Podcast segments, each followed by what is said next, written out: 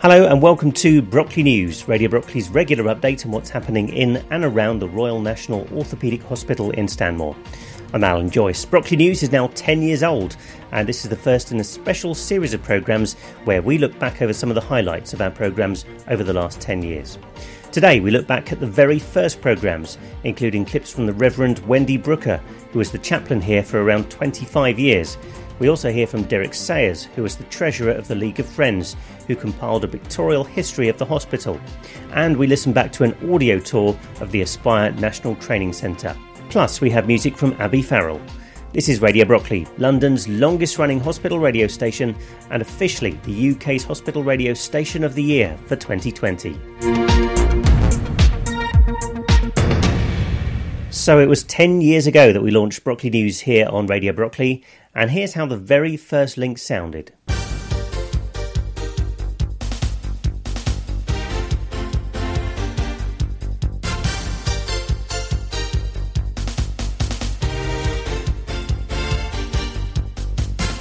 Hello and welcome to Brockley News, Radio Brockley's brand new weekly show giving you updates on all you need to know about what's happening in and around the hospital.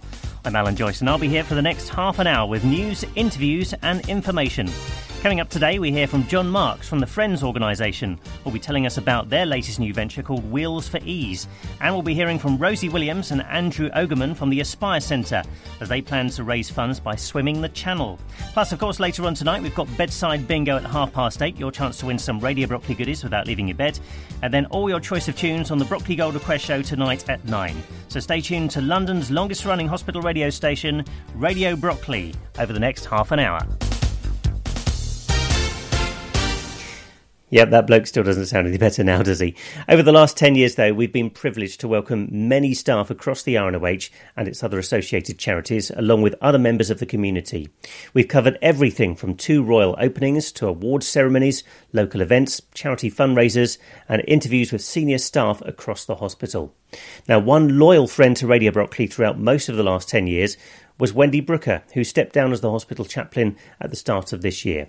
She was one of our very first guests on the programme, and here's her interview from 2010 To run a service, basically. That's what I'm here for as the lead chaplain. And that involves admin work as well as the work which I love the most, which is pastoral counselling with patients, with staff, with visitors, people who may come in the chapel, people I may meet around the site, or the patients in their beds. Uh, it could be anywhere and any of them, any anytime when I'm here. and you mentioned the services. So when do these services take place? Do you have set times every week that they have, you have a formal service? Well, no, we don't really. No, no, we only have one because right. I mean, you and I know the layout of this hospital, and with orthopaedic patients, they can't get to where the chapel is. Mm. If they've got their legs up and in slings and they've had spinal surgery, it's not an easy place to get to. We do have one service a week at 12:45 every Thursday lunchtime. It lasts half an hour, and that's mainly for staff or any patient who happens to be able to get there, and for my team because I work with some lay chaplains. And all the other times we go on wards, we go and pray with patients or take Holy Communion to patients at the bedside because they just cannot get to the chapel. Mm. So people think I do lots of uh, services in the chapel, but in actual fact we don't. Um, it's a good base for prayer, but uh, services normally at the bedside for patients. So, do you have a set time every week that you go around to each ward and have these services, or do people have to request? Um, oh, it's by request because right. of the Data Protection Act. We can't just inflict ourselves, and you're sure. not allowed to have ward services. So it has to be individuals mm-hmm. at their bedside, and we pull the curtains round and make it private. Okay. And that's the way we have to function.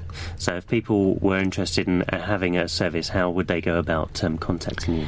Uh, well, every ward should know how to contact me, a nurse. Um, they've got ward directories, and um, my extension number must be on on the email site. So, leaving me a message in the chapel, or anyone who sees me around who knows me will tell me.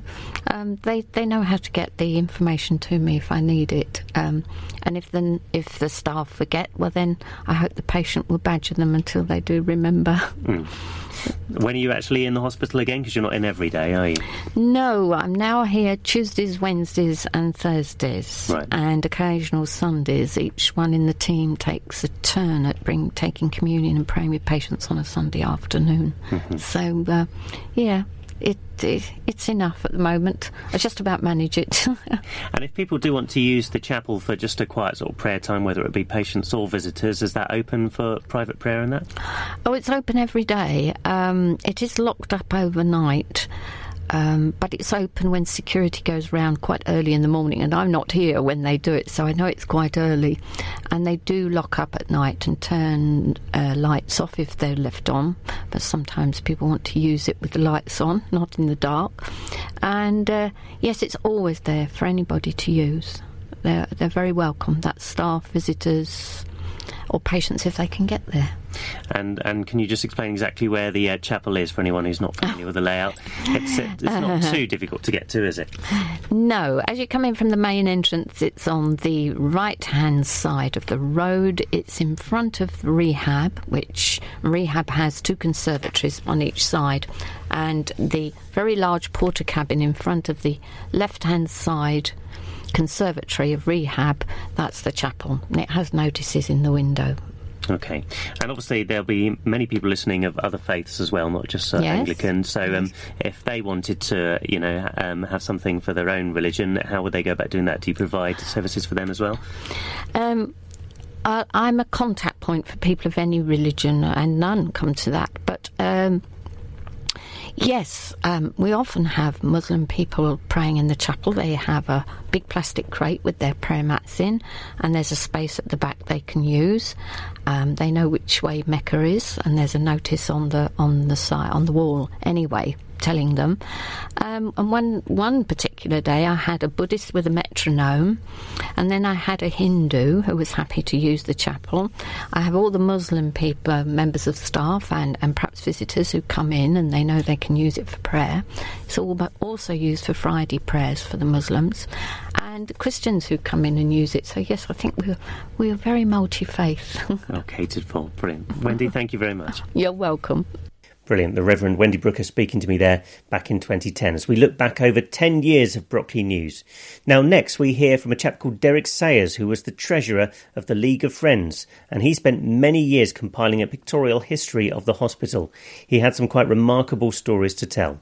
Now, he spoke to one of our long serving members, the late Paul Downer, and he asked him how it all started. It really goes back to there was a gentleman I called John Cholmeley who was a surgeon working in his hospital, and in the early 1980s he decided to make a book on the history of the hospital, which is mainly a written book rather than a pictorial book. Mm-hmm. But at the same time, he and I were, I won't say working together, but we were associated with each other, and I collected all the pictures. So on my retirement, I thought it'd be rather nice to have a pictorial history where we have uh, the now and then, what it did look like, what it looks like now.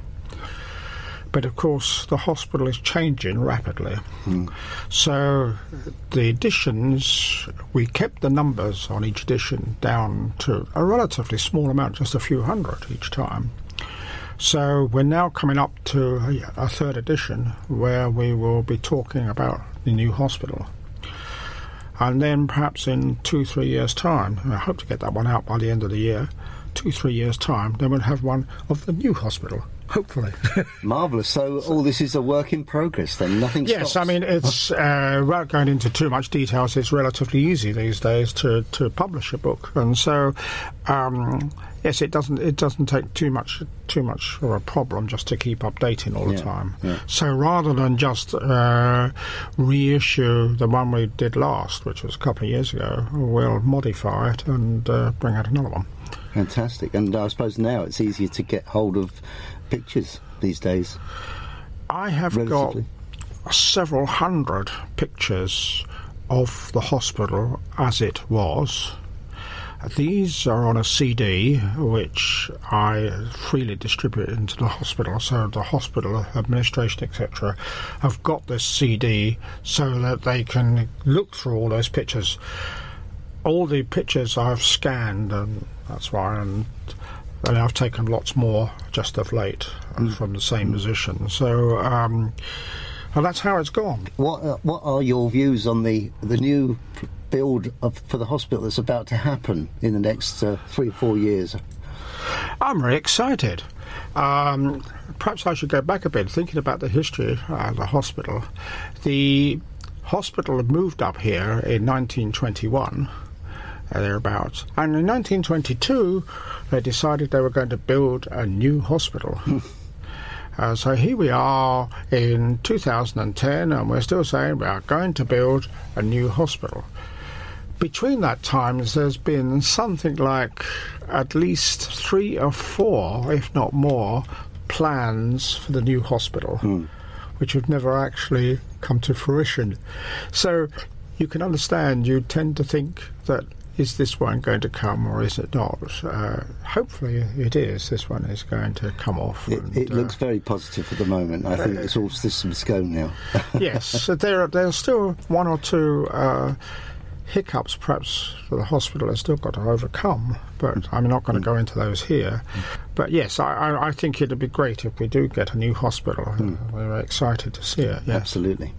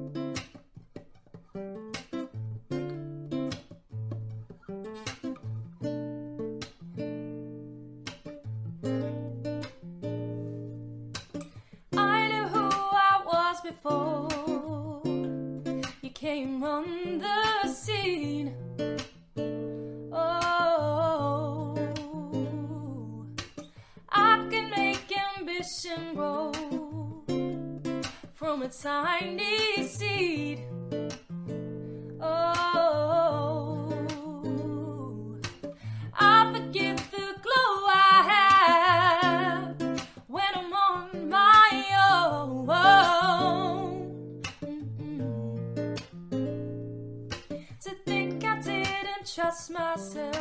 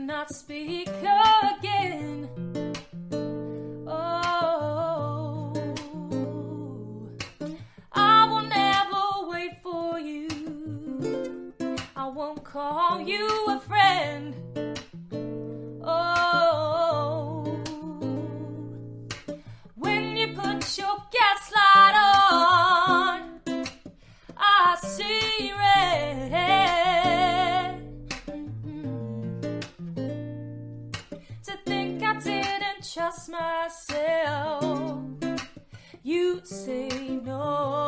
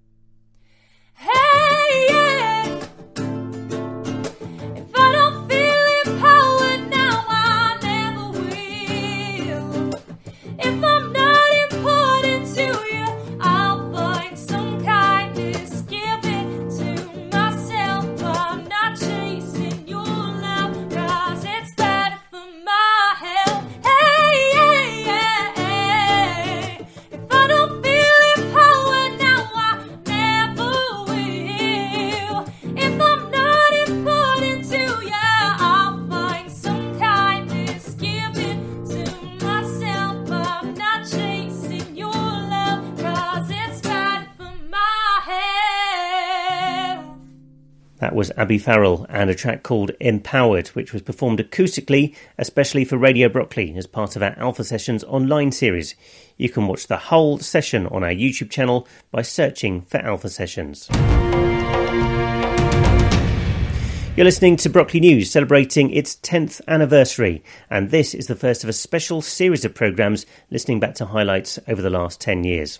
Now, next, we head back to another package we put together back in 2010, and this one all about the Aspire Centre. So here's me back in 2010 to explain more. Now, did you know that this hospital has its very own national training centre? The Aspire Centre is a leisure facility which caters for people with spinal cord injuries and helps people rebuild their future and lead full and fulfilled lives. Well, we sent our member Jeremy Levine to have a look round. He was given the guided tour by the Aspire Centre manager, Rosie Williams. These are the changing rooms. Um, they are communal, which um, allows spouses and people of the opposite sex to act as carers for um, wheelchair users or people with other disabilities to access um, the changing rooms. We've got um, large cubicles. Um, we've also got a changing room down the end with a bed on. You'll also see that there are some wheelchairs down at the end there. There are what we call our wet wheelchairs, um, and people can actually transfer from their day chair to a wet wheelchair and they can access the pool themselves without the need for a hoist or anything like that. And I'll show you the pool. Okay, we're now upstairs. We've just walked up the staircase, and an interesting thing on the um, rails of the staircase, um, there's basically small holes in the um, the actual rail. That's to help people who are visually impaired, um, so they know when the top of the stairs is coming up. So that's quite an interesting thing. So we're now upstairs in the cafeteria. Yes, this is our cafe. It's really well used both by patients from the hospital but also by general members of the public and our members. Um, it sits alongside the Carton Centre. Um, this is part of our assistive technology department, and we aim to provide all sorts of adaptive pieces of equipment so that people can access the internet and, and learn new computer skills. Um, we've also got the pool balcony here, and I'll take you through and show you the pool. Excellent. Very, um, very busy it is today as well. Lots of people here enjoying balloons, drinks, and lots of refreshments. And we're now just walking into the balcony area where we can oversee the pool. Okay, so this is the pool. It's very unique in its design. It has a ramped entry into the pool. Again, this is so that wheelchair users can access the pool without the need for a hoist. Um, having said that, though, it's very good for the very young and also the very old. Um, also, the water temperature is fairly warm. Um, it's warmer than your average pool. It's maintained at about 30 to 31 degrees. Um, again, this is so that people can do exercise in here and, and do lots of rehabilitation. Okay, excellent. And you obviously have a lot of patients from the hospital who come here. Yes, we do. We have lots of inpatients that can just come down off the ward and use the pool as and when they'd like to. We also have physio sessions. Um, the occupational therapists sometimes come down to use the pool too. So, yeah, lots of patient usage as well. Right, so this is the sports hall. Um, we have lots of activities going on in here, including lots of wheelchair basketball, wheelchair rugby. Lots of the teams train here, but we also use it for after school activities as well as parties and camps during the holidays um, and lots of other things. It's very well used. I can see now the people playing basketball at the moment, and it looks like you, I can see there's basketball here, five-a-side football. Is that right? Just about everything, I think, lined out on this court. Um, yeah, badminton, tennis, volleyball, basketball, um, netball, you name it, it's probably marked on here. right, so we're in the gym now. Um, it's very similar to most other gyms, but you'll notice that most of the pieces of our resistance equipment have adaptations made to them. Uh, if I take you over to one of them and show you the adaptations Yeah, made on them. that'd be great. And you'll notice that all of the seats swing out of the way, and this is so that there's complete wheelchair access to all of the machines. So all of the resistance machines do this, and we have also specialist pieces of equipment like this standing frame. Um, and the idea is, is that this gym is fully integrated. So we've got all the normal pieces of equipment that you'd expect to find in a gym, as well as specialist pieces of equipment. And again, that's um, so that the gym is completely accessible and completely integrated uh, for those with spinal cord injury. You were just saying that it's very easily accessible from the hospital. Yes, we have a link corridor which actually links onto the physiotherapy and, and also the spinal unit of the hospital as well. So, very accessible from a patient's point of view, yes. Here we are in the um, dance studio now. Yes, this is our dance studio. It's mainly used by Candoco, who are our resident dance company. They use it for practicing and also putting on productions. We also use this for doing exercise classes, and we use it for various other things as well. But its main use is, is through Candoco, who are a completely integrated dance company. Fantastic. We have to get the um, maybe should get the Strictly Come Dancing people to train here. Quite possibly, you probably could. We've got the um, technical gallery upstairs as well, and again, that's solely used by Candoco, but they've put some really great performances on here, and they, they do regularly perform.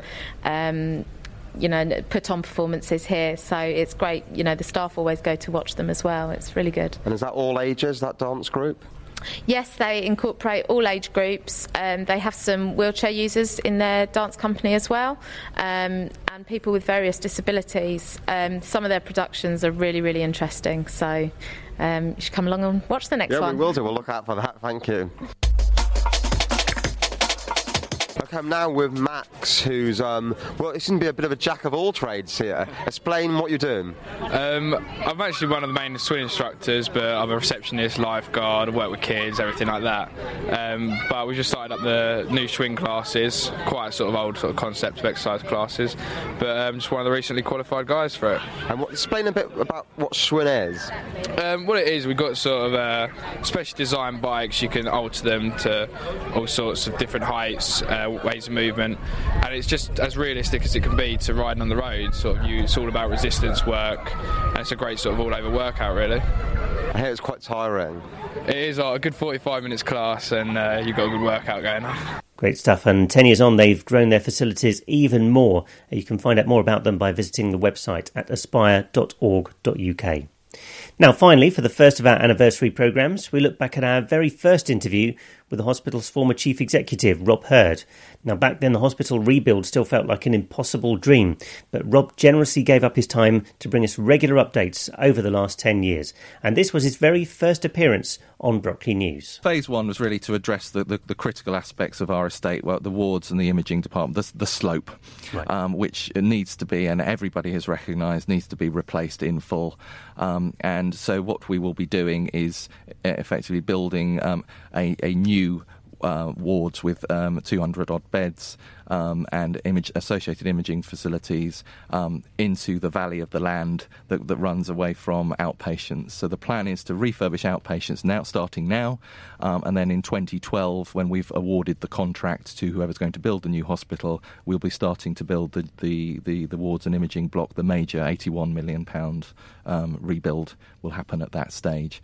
Um, uh, so it, it's it's a sort of banana shape linking uh, going out north from outpatients into the valley of the land and uses the contours of the land. So this will be down near the Aspire end of the hospital. In, indeed, and that uh, so we're, we're, we're key, obviously the Aspire Centre will stay. The, the spinal cord injury centre where that is located, those buildings will stay and be refurbished.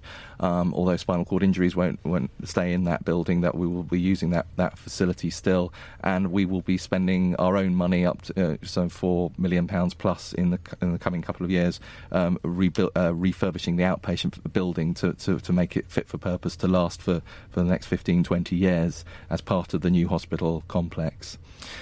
So, does this therefore mean that um, the wards where they are now will not be affected at all during the rebuild? That people will stay exactly where they are? Will, will anyone need to be moved around while this is taking the, place? The, the, the, great advantage of this site is that we have space and we have room, um, and so the idea is um, that on a Friday afternoon we can close down the old hospital, and on the Monday morning everybody moves into the new hospital. So we won't have major, like a lot of hospitals have in these things, decanting arrangements where patients are being shipped around into different places places whilst, whilst things are moved around. To a degree, we'll have some of that in the outpatient refurbishment, where we're going to have to keep outpatients going whilst we're refurbishing that building. Um, but in the major rebuild stage, we're, we're talking completely new um, wards in a different location that can be sort of switched on. Uh, uh and uh, whilst we switch off the lights on the other ones, we switch the lights mm. on in the new one uh, relatively overnight. Tell us what you're most proud of here at the RNOH. I think the the quality of care that we provide patients whenever this is looked at both independently and by ourselves when we're comparing ourselves um, with others. We are described as a jewel in the crown of the NHS. We're described in some of our services being of world class in nature. And obviously, it's amazing when you come through the, the front gates to look at this Royal National Orthopaedic Hospital that provides world class service to see it in those buildings.